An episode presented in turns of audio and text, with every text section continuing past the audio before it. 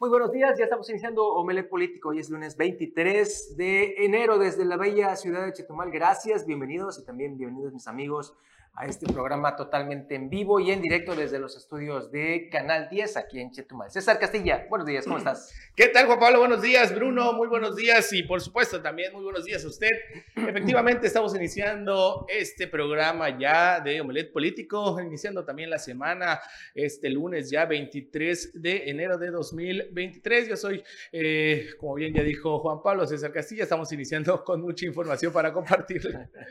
¿Cómo estás, Bruno? Me da mucho gusto saludarte en este inicio de semana. Mal Kim. Gracias, Juan Pablo Hernández, César Castilla. Yo sigo siendo Bruno Cárcamo. También, muy bien. Pues arrancamos la semana lunes y muchas noticias en el frente de movilidad, Uber, transportistas, Rappi, motociclistas. Ya vamos a tener una semana ahí movida, pero primero vamos con lo más relevante que cerró a nivel internacional nuestro estado. César por ahí. Así es, eh, Bruno, eh, pues ya el día de ayer eh, prácticamente pues combinó ya lo que fue la Feria Internacional de Turismo ahí en Madrid, España. Ahí pues las autoridades, tanto la gobernadora así como también los presidentes municipales y en este caso la de Benito Juárez, pues se lograron gestionar pues en su momento también van a haber mucho pues presupuesto y también que se va a reflejar en términos turísticos internacionales. Entre ellos también se fomentó lo que es el turismo turismo sustentable ahí en Cancún. Vamos a ver.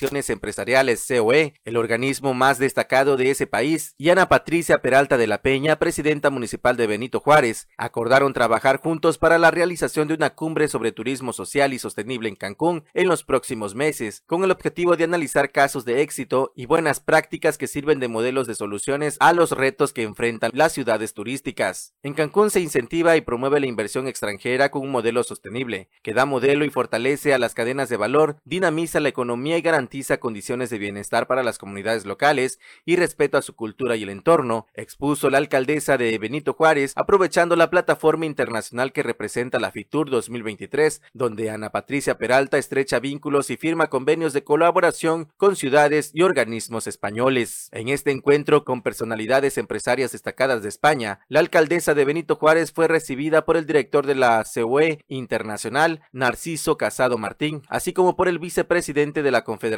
Española de Jóvenes Empresarios, Antonio Francisco Magraner Balaguer, y el alcalde de Medina del Campo, Guzmán Gómez Alonso. En Cancún están sucediendo cosas buenas, con el respaldo de la primera mujer gobernadora de Quintana Roo, Mara Lizama, y el presidente de México, Andrés Manuel López Obrador, estamos transformando Cancún con obras como el Tren Maya, que traerá grandes oportunidades de inversión, desarrollo y diversificación al turismo. Los invito a que conozcan las ventajas de este gran proyecto que dará mayor impulso al sureste mexicano. Subrayó Peralta de la Peña en un intercambio de experiencias exitosas en turismo, de convenciones, turismo social, médico y deportivo.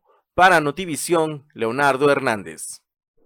Y también en Soledad Lili Campos, la presidenta municipal, eh, declaró que va a haber turismo deportivo entre varios otros de los ramos que estará llamando y de que se concretaron varios temas allá en la FITUR. Del próximo año estará el Gran Fondo World Tour. Vamos a escucharla.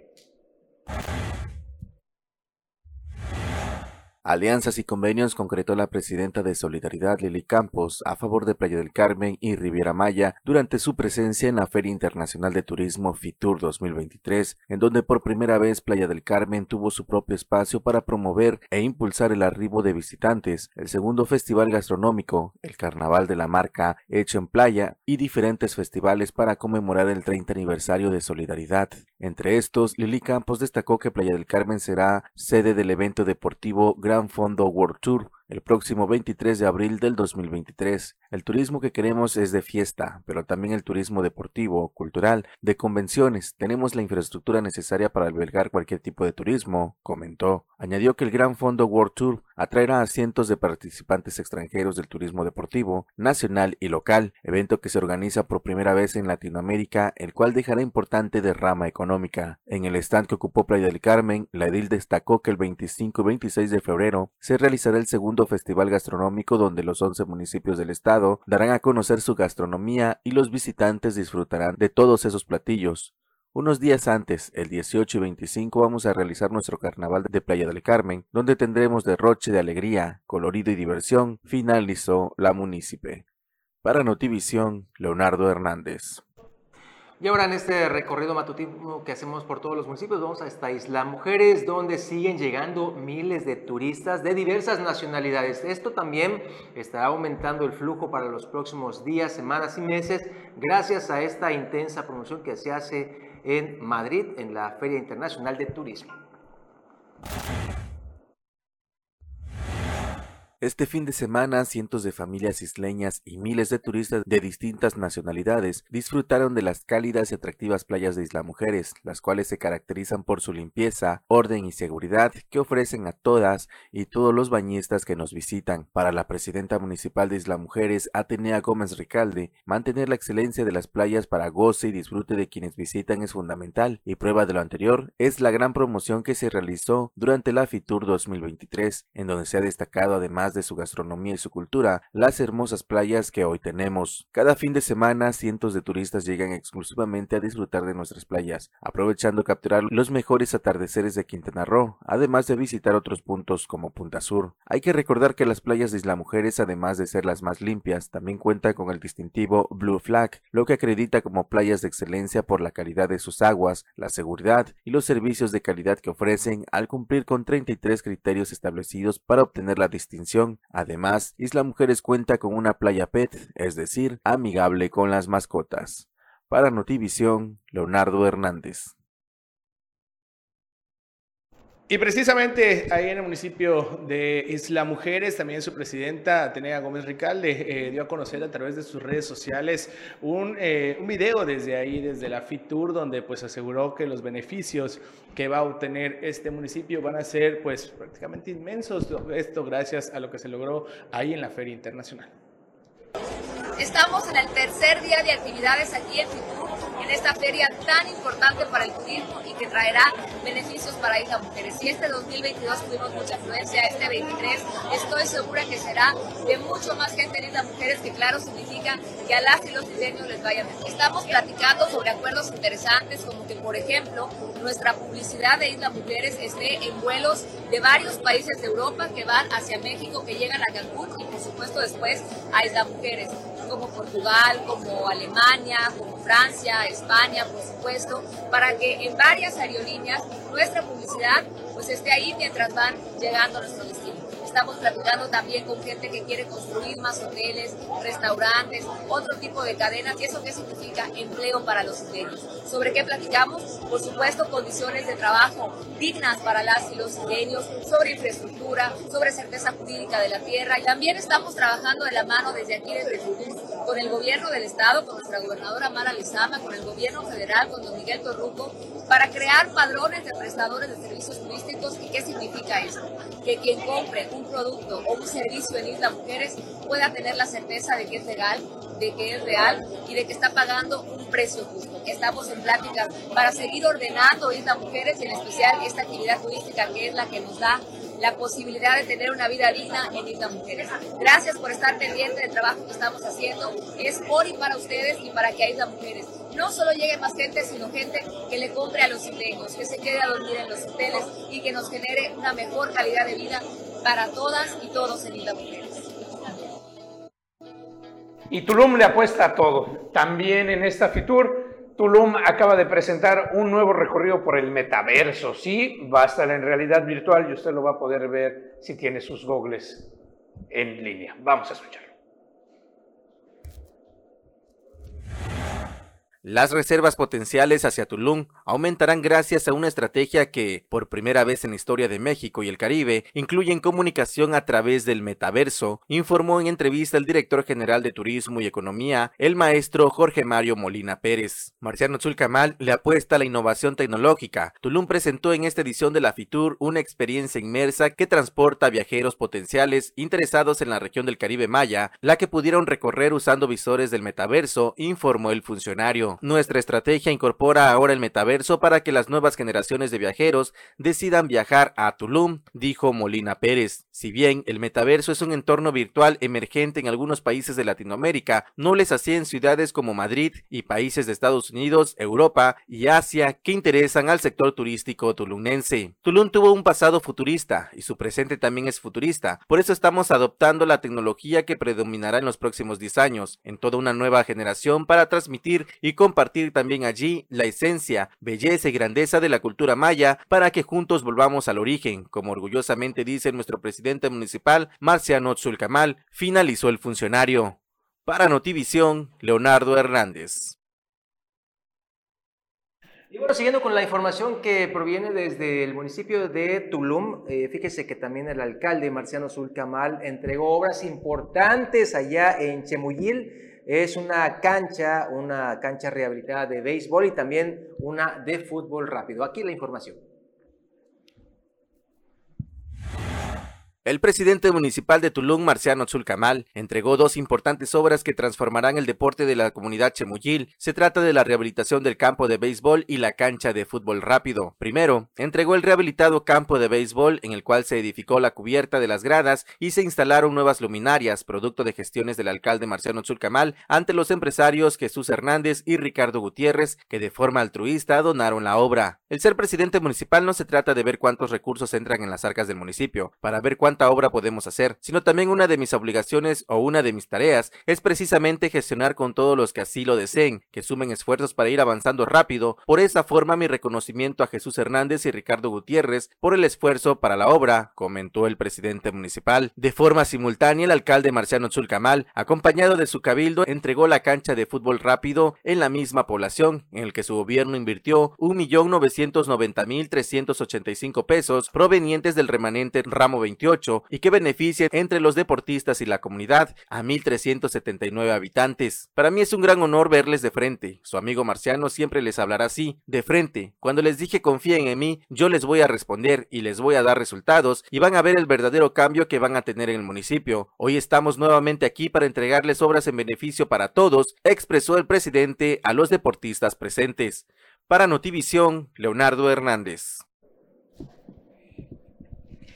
Y continuando con más información y también ahí desde el municipio de Tulum, también a través de sus redes sociales de este ayuntamiento, pues también se dio a conocer de que pues Tulum fue prácticamente los que se llevaron a todos los turistas a la bolsa, tanto de las maravillas que también ofrece sus playas y también la cultura que se puede aprender desde este municipio. Vamos a ver este video que bueno, que dieron a conocer a través de las redes sociales.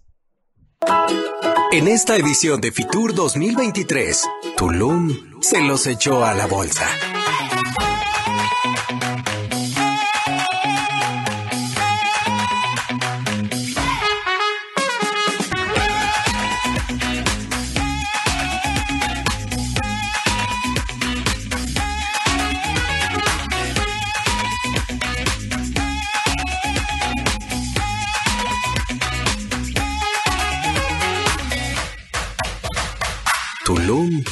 Tulum. Bueno, con este video vamos a un corte y regresamos con más aquí a Malet Político. Y ya estamos de regreso aquí en Omelet Político. Muchísimas gracias por continuar con nosotros. Se integra a la mesa de acrílico el profe de la información, Anuar Moguel. ¿Cómo estás, Anuar? Buenos días. ¿Qué tal, mi estimado Juan Pablo? Buenos días, César, Bruno. Buenos días a todo el público de Omelet Político. Este lunes 23 de enero. Bueno, continuando con más información y para ya eh, terminar con todo nuestro recorrido ya habitual aquí en, eh, el estado de Quintana Roo y los diferentes municipios, en Otope Blanco el ayuntamiento está realizando trabajos para eh, atender directamente a los prestadores de servicio, esto con el objetivo de mejorar la economía de todos los otonenses.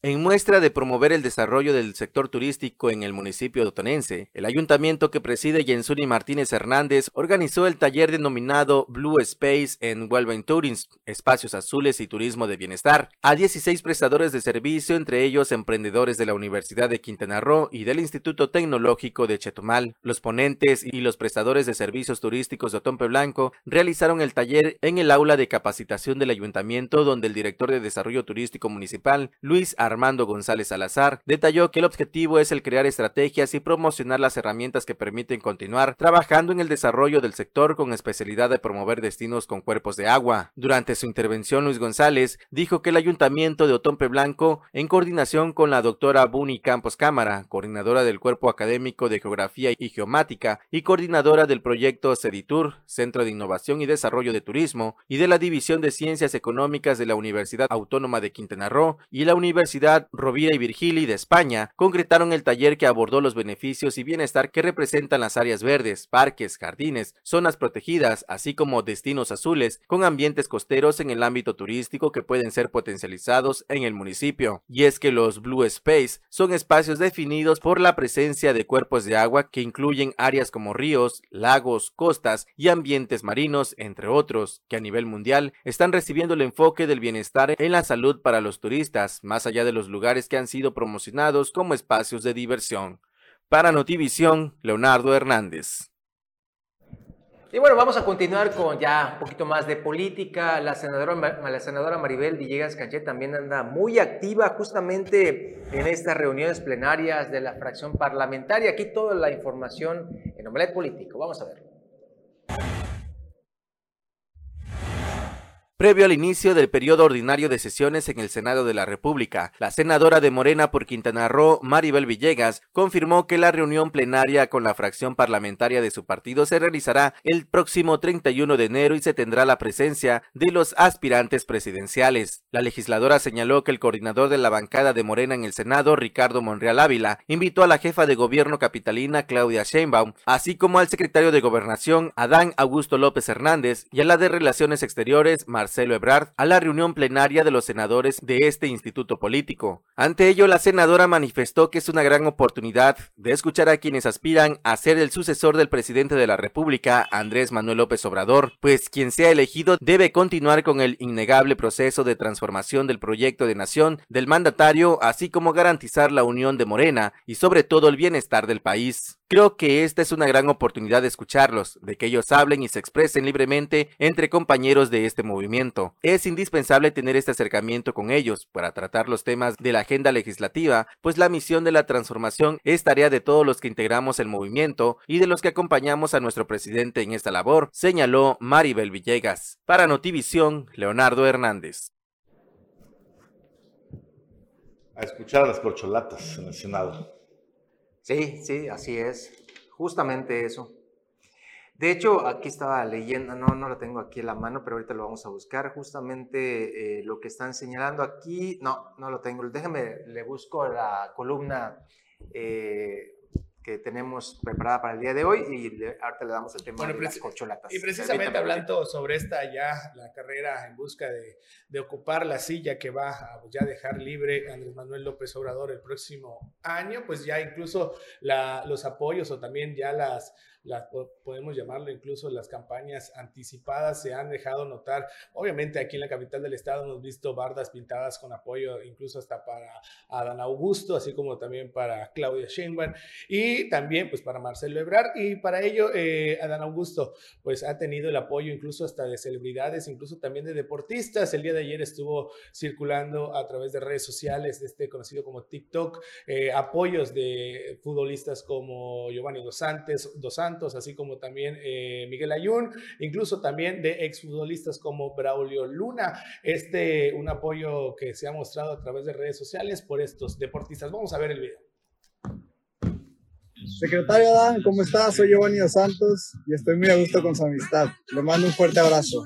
Amigo Adán Augusto, te quiero mandar un fuerte abrazo, desearte todo lo mejor para este año, cuídate mucho, que vengan cosas muy buenas. Adán Augusto, ¿cómo estás? Te mando un saludo Siempre vamos a estar a gusto contigo. Tu amigo Braulio Luna, que estés ¿Cómo ven? Bien natural, ¿no? Sí, sí, sí, sí, yo me preguntaría si saben quién ¿Te es. acuerdas? Si le, si le ponemos la foto, alguien lo podría identificar de ellos. ¿Te acuerdas del escándalo que pasó Con con, los influencers los del verdes, verde? ¿no? claro. Que salieron así naturalmente un día a decir como 10 mil influencers. Oigan, Las mismas la- las frases. del Partido Verde me llaman mucho la atención. Son buenísimas, ¿no? Y este, ahorita los deportistas saludando al amigo Adán. ¿Qué tal? Bueno, Muy Augusto. todo, Pero- todo pero- se vale, ¿no? No, no, no es lo mismo, este, mi estimado Anuar, Bruno y César. También algunos funcionarios No, aquí sí es en lo mismo, Quintana ¿cómo va a Roo. ser lo mismo? ¿Ah? No, pero, pero este, ve esto, ve estas imágenes que también nos hicieron llegar de algunos funcionarios aquí en, en Quintana Roo que igual andan haciendo propaganda justamente para el 2024, a ver si las tenemos, ve. Ese es el regidor Saulo Aguilar Bernés, que también anda ahí eh, otorgando este tipo de promoción. Y la otra es... ¿No es su justamente- periódico de Batum? No, No, no, no, ese es el, este es a- regeneración. A, favor de ¿no? Claudia Sheinbaum, ya sabe usted, la jefa, la actual jefa de gobierno en la Ciudad de México, que es otra de las cochonatas Esta es la de la directora de Cuba. ¿no? del Instituto Quintanarroense de la Juventud. ¿Hay directora en el Instituto Quintanarroense de la Juventud? Ahí Ahí está, está, sí, mira, la estamos viendo. Te la Hombre, porque en tres meses plano- no he sabido absolutamente La estamos viendo nada haciendo del promoción Instituto activa. De la Juventud. Se la están llevando así de muertito, ¿eh? Ahí está, mira. Bueno, es voluntario en fin de semana. Encontraron un nicho, ¿no? Jóvenes así, este, vamos a hacer propaganda, somos de las bases de Morena. Eso sí, los dos se venden como morenos auténticos. Y ahí encontraron ya posiciones. Mira, uno regidor, la otra directora de- del Instituto Quintanarroense para la Juventud. ¿Qué le pides a la vida? Nuevos cargos. Nuevos cargos, Eso, de claro, fácil, ¿no? nuevos Pues ya cargos. el regidor, pues ahora quiere ser diputado. Y por ello hacen este tipo de talachas, si no, Oye, pero eh, supongo que eso fue en la, en la tarde o el domingo.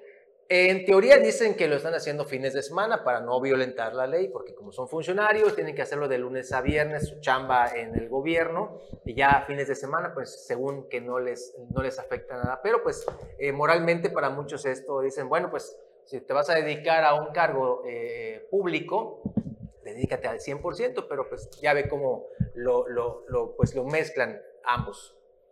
Bueno, pues ahí está, en este caso, Saúl Aguilar y Alma, ¿qué? Alma Mo. Alma Alvarado Mo. Alma Alvarado Mo. Oye, hoy, hoy, este lunes 23 de enero, va a presentar la gobernadora Mara Lezama a las 5 de la tarde, bueno, poquito después. Eh, siempre citan un poquito antes al evento para eh, que se pueda realizar a tiempo. Va a presentar el Plan Estatal de Desarrollo y entonces sí, ya viene el desafío de gobernar con la nueva estrategia, con el nuevo enfoque que pretende la gobernadora. El Plan Estatal de Desarrollo es un documento rector oficial que se ofrece a la ciudadanía para que se sepa cuál es el plan y la estrategia que seguirá el gobierno de Mara Lezama y que finalmente es el instrumento que al ciudadano le va a permitir evaluar qué se logró y qué no se logró a, a lo largo de estos cinco años de gobierno que está empezando. Va a ser muy importante, yo creo que sí. Antes, somos muy buenos para quejarnos los mexicanos, los quintanarroenses, pero creo que, hay que antes de, de quejarnos hay que enterarnos y ser muy participativos con este tema. Hay que ver qué es lo que nos están ofreciendo, hay que leerlo a profundidad, desmenuzarlo y bueno, pues todo empieza el día de hoy con la presentación de este Plan Estatal de Desarrollo. Importantísimo, como dices, este, anual, porque además va a ser eh, eh, no, no nada más el mecanismo de evaluación, sino saber a dónde vamos en materia ecológica, bien importante, y materia económica, y ahora movilidad también, que va a estar ahí en uno de sus puntos, que bueno, eh, retomaremos el tema después de un corte comercial con todo el asunto que ahora sucedió con Uber, los repartidores, Rappi y demás, sigue la ley de movilidad, todo lo que da en el Estado. Oigan, me, me está refiriendo aquí nuestra amiga Aide García, que sí, sí es el diario de Alberto Batum Chulim. Ahí está. Y nos envía inclusive algunas fotografías. A ver, pero, nuestra producción a ver, vamos a las- ver el baje, diario. Pero a ver si nos ayudas con las fotos anteriores para que usted vea. Oye, sí, sí es el Sí, diario de, sí es el diario de Alberto de- Batún. Bueno, pues Transformar. Ya, ya no es, ya no es tanto De hecho, hasta apare- aparece empresario. Alberto Batún ahí. ¿Ah? Hasta aparece Y en Alberto la Batún. portada, ¿no? Está en la portada. Sí, ahí este, tenemos ya las fotografías, ahorita las va a ver usted, pero este, sí es el diario de este empresario. ¿Cómo le hará Alberto Batún para ganar dinero con ese diario que no vende ni un ejemplar? Lo regalan. Lo regala, pues ya ves. Ya veré un Están- ahí bajo el Dicen, agua. no me, no me des, ponme donde hay. Bueno, ahorita lo vamos a ver. Vamos a ir un cortecito, no se vaya, vamos a rezar ahora así que con todo lo candente en la política nacional y estatal. No se vaya. Estamos de regreso y César Castilla, el tema central en el que tú conoces y sabes muy bien, Uber, porque resulta que es su corazoncito. Maldito. Porque Uber. resulta que no se enteró este fin de semana, detuvieron por primera vez a cuatro taxistas en Cancún que estaban acosando a un Uber. Y está muy lo molesto mismo, de César Castilla. Dice, es una injusticia.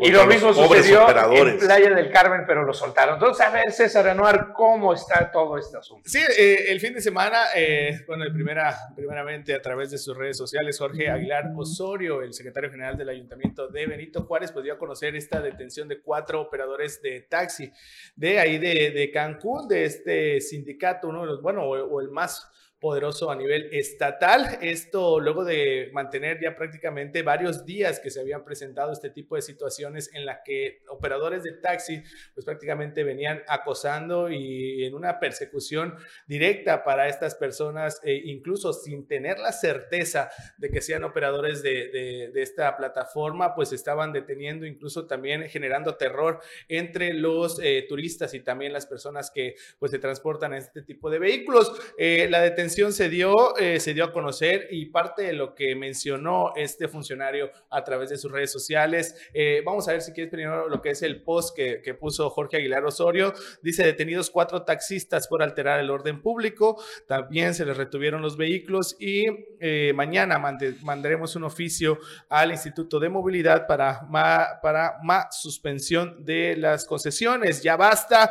Cancún es primero, Ayuntamiento de Otompe Blanco, Anapati Peralta de la Peña y también se etiqueta a la gobernadora Mara Lezama Espinosa. Este es uno de los, eh, de los, bueno, de los casos que se dieron en los que pues ya hay lo que es eh, detenciones, aunque también posteriormente y eh, minutos después a través también de las redes sociales, estos socios, por llamarlos de alguna forma, de esta plataforma Uber mencionaron que pues prácticamente fueron liberados de manera inmediata y que las eh, acciones que se dieron a conocer por parte de las autoridades pues no fueron las que realmente se aplicaron. Estos operadores se desconoce también si son realmente socios concesionarios o solo de estos conocidos como martillos, pero pues hasta el momento el Instituto de Movilidad tampoco ha dado a conocer si se van a aplicar eh, sanciones o qué tipo de sanciones van a eh, este, afrontar estos también en Playa del Carmen, un grupo también de taxistas de este, del sindicato de este municipio también eh, detuvo a una persona que iba, eh, que dejó, este, al parecer, algunos turistas en un hotel, a las afueras del hotel, fueron, fueron detenidos. Eh, al final de cuentas este operador de este vehículo, si era Uber o no, pues se pudo retirar, pero los taxis ya se están, los taxistas más bien ya se están tomando atribuciones que pues prácticamente no les corresponden, están haciendo trabajos ya de, de prácticamente de cazadores de estos, de estos vehículos. Fíjate, estoy leyendo ahorita una columna que publica hoy el Universal y dice lo siguiente, es rapidísima, taxistas contra Uber en Cancún. Nos aseguran que usted puede apostar que en la guerra de taxistas contra conductores de aplicaciones que se ha desatado en Cancún, el único vencedor será el gobierno del estado que encabeza Mara Lezama. Nos dicen que a los transportistas se les olvida que existe un mandato federal que autoriza la operación de las plataformas del transporte como Uber. El día de ayer, por antier, tras una nueva riña entre taxistas y una conductora de Uber en la zona hotelera, lo que estamos viendo, el gobierno advirtió que el Instituto de Movilidad de Quintana Roo irá por la cancelación de concesiones de quienes incurran en faltas y agresiones contra otros conductores, además de que quienes participen en los enfrentamientos serán presentados ante jueces cívicos y sus vehículos quedarán asegurados. O ahí está la advertencia que inclusive esto ya trasciende fronteras a nivel nacional en las columnas eh, que dan los principales diarios. Ahora bien, habría que ajustar la ley de movilidad porque también eh, los motociclistas, los motorrepartidores, lo que ya hemos comentado, y ahora va Rappi. Y el asunto es que eh, le están tratando de cobrar el 2% a Rappi de, eh, como motorrepartidores, la cuota de 2% como motorrepartidores. Rappi, el mismitito caso que Uber. Rappi se ha metido, en, es una empresa colombiana y eh, tiene presencia ya en toda Latinoamérica y en todos los países donde ha estado. Precisamente la misma lucha legal ha llevado que Uber ya que se argumenta que es un servicio entre dos particulares. Uno que ofrece comida, supermercados, eh, todo lo que se puede conseguir por Rappi y otra persona que lo está solicitando. Y lo único que hace Rappi es, a través de la aplicación, que una persona se lo lleve a la otra. Entonces, como ya se dictaminó que es particular, es Rappi, lo que está diciendo aquí en Quintana Roo es que no puede proceder el pago de 2% y no nada más eso. A nivel federal ya también ha ganado Rappi el amparo, ha ganado esto, ya hay, ya hay eh, jurisprudencia, ya hay un antecedente y lo cual pues también pone, yo insisto, los asesores jurídicos de los diputados y de la gente encargada de hacer las leyes aquí en Quintana Roo, pues debería de mejorar o, ponerse a repasar, a, actualizarse, porque esto ya se demostró, ya pasó la Suprema Corte de Justicia y no hay ley estatal que pueda estar por encima de la federal. Así que se va a anular ese 2%, va a ir para atrás, pero mientras tanto, las idas y vueltas. Y los motociclistas, eso sí quedan todavía sin legislación ni nada.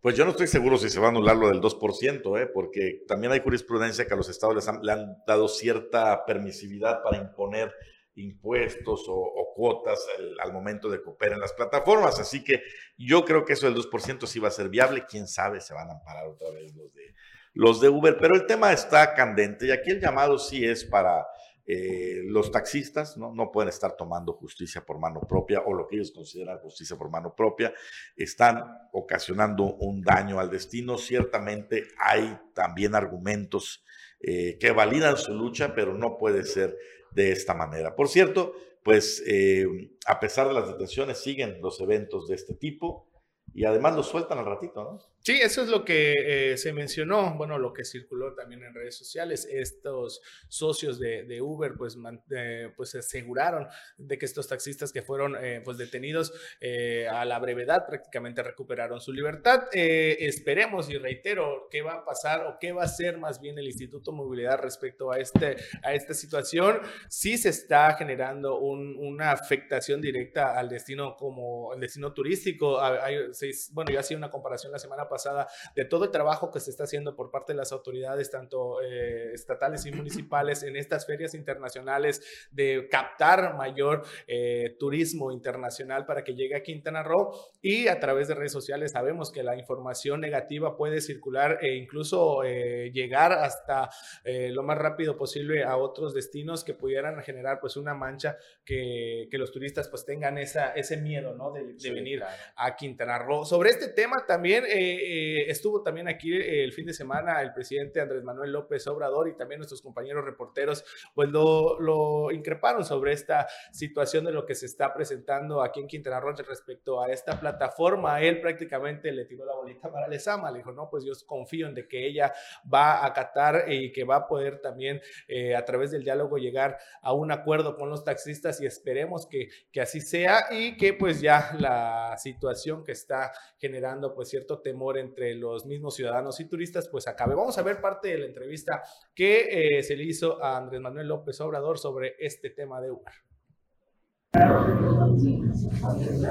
Presidente, buenos días, presidente. Oiga, la última mañanera le pregunté sobre el mercado de Zaragoza.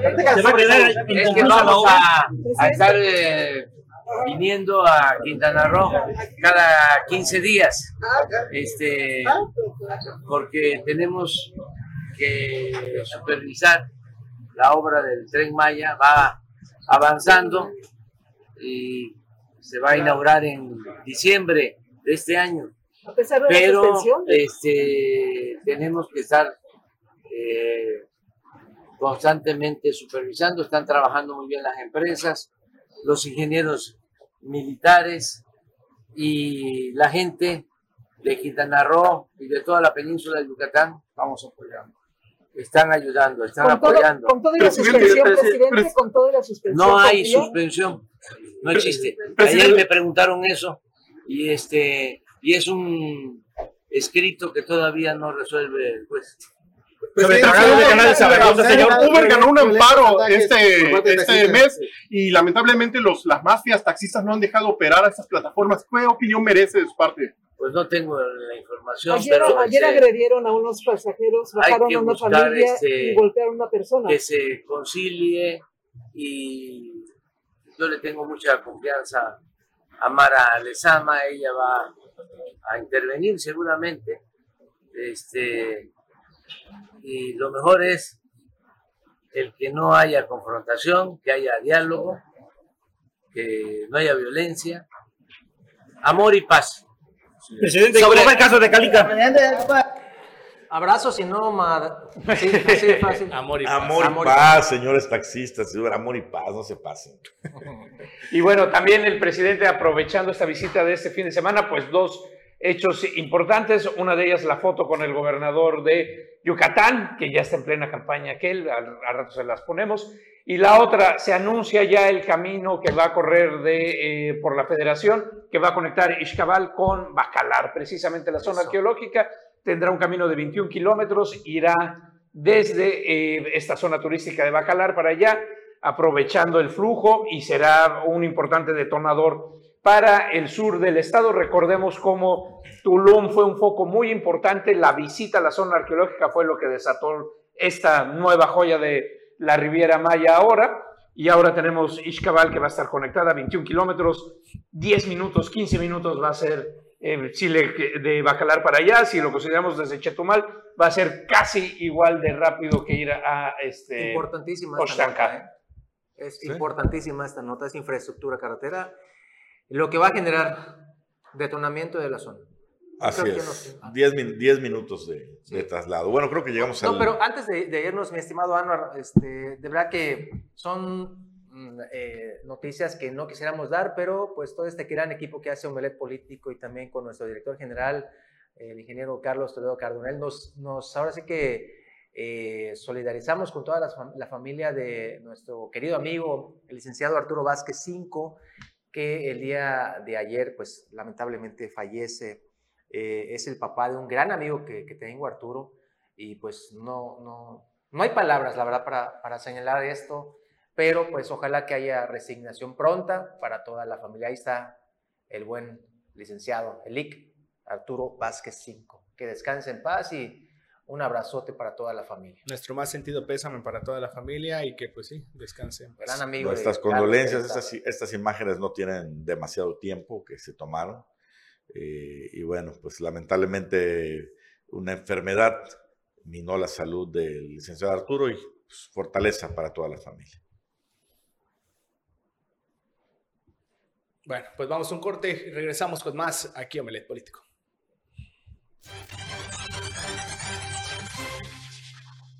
Estamos de regreso, recta final de Omelet Político. Y bueno, pues como vimos ahí la visita, el presidente dice que cada 15 días va a estar en Chetumal. Pues ya le conviene más rentar un depa, ¿no? Aquí una casita este, en la capital quintanarroense. Si va a estar viendo cada 15 días, pues no, no, no estaría de más. Ya vino dos veces en lo que va de este enero. Ya vimos el anuncio importante que se hace. Parece que ahora sí lo de Ixcabal va en serio. El impacto que tendrá, bueno, eso está por verse, pero pues son buenas noticias. Siempre que sea inversión y todo eso son buenas noticias para Quintana Roo. Lo que sí es necesario es combatir el tema de la violencia. Aquí en Quintana Roo no somos ajenos a ello, pero esto que pasó eh, en el puerto de Veracruz, en la ciudad de Veracruz, Espantoso. este fin de semana, Bruno, terrible. Terrible, terrible. La violencia como, como nada. Los primeros videos apuntaban, y esto va a ser bien importante y hay que eh, verlo, apuntaban que eran los marinos quienes en un enfrentamiento acribillaron a una familia. El asunto es que murieron dos menores de 10 y 12 años, un niño y una niña, aparte de tres adultos, dos adultos ahí. Eh, los primeros videos que se difundieron en redes sociales decían que los marinos son los que habían disparado. ¿Por qué es importante esto? Obviamente no eran marinos, sino el uso ya común de los cárteles y de la delincuencia organizada de uniformes apócrifos, unidades apócrifas para que parezcan precisamente que son Marina o el ejército quienes están haciendo estas detenciones, esta balacera, pero es horrible ver cómo mataron eh, con lujo de violencia a toda esta familia en un coche. Días después, ya hoy en la mañana, se sabe o las versiones están corriendo que fue precisamente un ajuste de cuentas, pero las imágenes son brutales porque un lado de la avenida de la carretera, precisamente entre Jalapa y, Veracruz, están los balazos y del otro lado los coches tratando de dar la vuelta en un sobre plena autopista, deteniéndose y tratando de huir. Y no les ponemos los videos porque la verdad son imágenes que sí eh, calan mucho. Uno de los primeros videos que circuló, pues la verdad las personas a veces hasta en el grado de la inconsciencia graban hasta el interior del El vehículo interior vehículo. y se ve ahí el cuerpo de, de uno de los menores. eh, pues vaya cocido por, por los impactos de bala. Y esto es lo que nos tiene que llamar la atención. En un, en, en un inicio, aún con todo el tema del crimen organizado, estas bandas criminales, los cárteles de la droga, tenían códigos, Bruno. O respeto por la familia. Exactamente, había códigos que decían, a ver, con niños, con las familias, con, Con los las familias, civiles, no, esto es profesional. exactamente, es- no es un tema personal. Ahora vemos que no tienen eh, el menor reparo en acribillar a niños. Y A la familia entera. Eso sí ya es, este, es algo que simplemente pues no, no logramos comprender, ¿no? que sigue, sigue eh, hiriendo nuestra conciencia como ciudadanos. No podemos, eh, no hemos normalizado y no podemos normalizar estos hechos de violencia, que aquí en Cancún también se han dado. eh, en algunos casos dicen por accidente, pero no han dudado también sicarios en disparar contra personas cuando están niños. Aquí No te vayas tan lejos. Anuar, César, lo, lo estábamos comentando, el caso de el viernes me parece precisamente Sí, la balacera Playa- aquí en Chetumal Ah, con bueno, la aquí en menor de edad, con la menor. Sí, Sí. y incluso también uno de los, de los daños colaterales de esto ocurrido también en Veracruz, en el- la persecución que hubo y en el tiroteo también un eh, operador taxista también falleció. eh, entre el tiroteo también alcanzó un proyectil de arma de fuego a un operador de taxi que también lamentable perdió la vida. ¿no? Entonces fueron eh, tres eh, hombres, si no, este, no me fallan las cuentas, y una mujer las que fallecieron y los dos menores de edad que pues lamentablemente fueron pues acribillados a sangre fría. ¿no? Bueno, terrible situación. Esa sigue siendo una de las grandes asignaturas pendientes de, de este gobierno federal, ¿no? Que si bien en las estadísticas el presidente dice, miren, hemos frenado el ascenso de la violencia, lo que no se ha logrado es disminuirla. disminuirla y que no y que no se derrame hacia la población civil, porque cada vez más y más estamos viendo que eh, eh, los enfrentamientos están dentro de las ciudades, están Lo- dentro de los cascos lo que urbanos, sí es que ya no es reducido. Y parece que ya se acabaron lo de los abrazos, ¿eh? porque ahora sí ya vemos respuesta por parte de, de la Marina, del Ejército Mexicano en varios casos.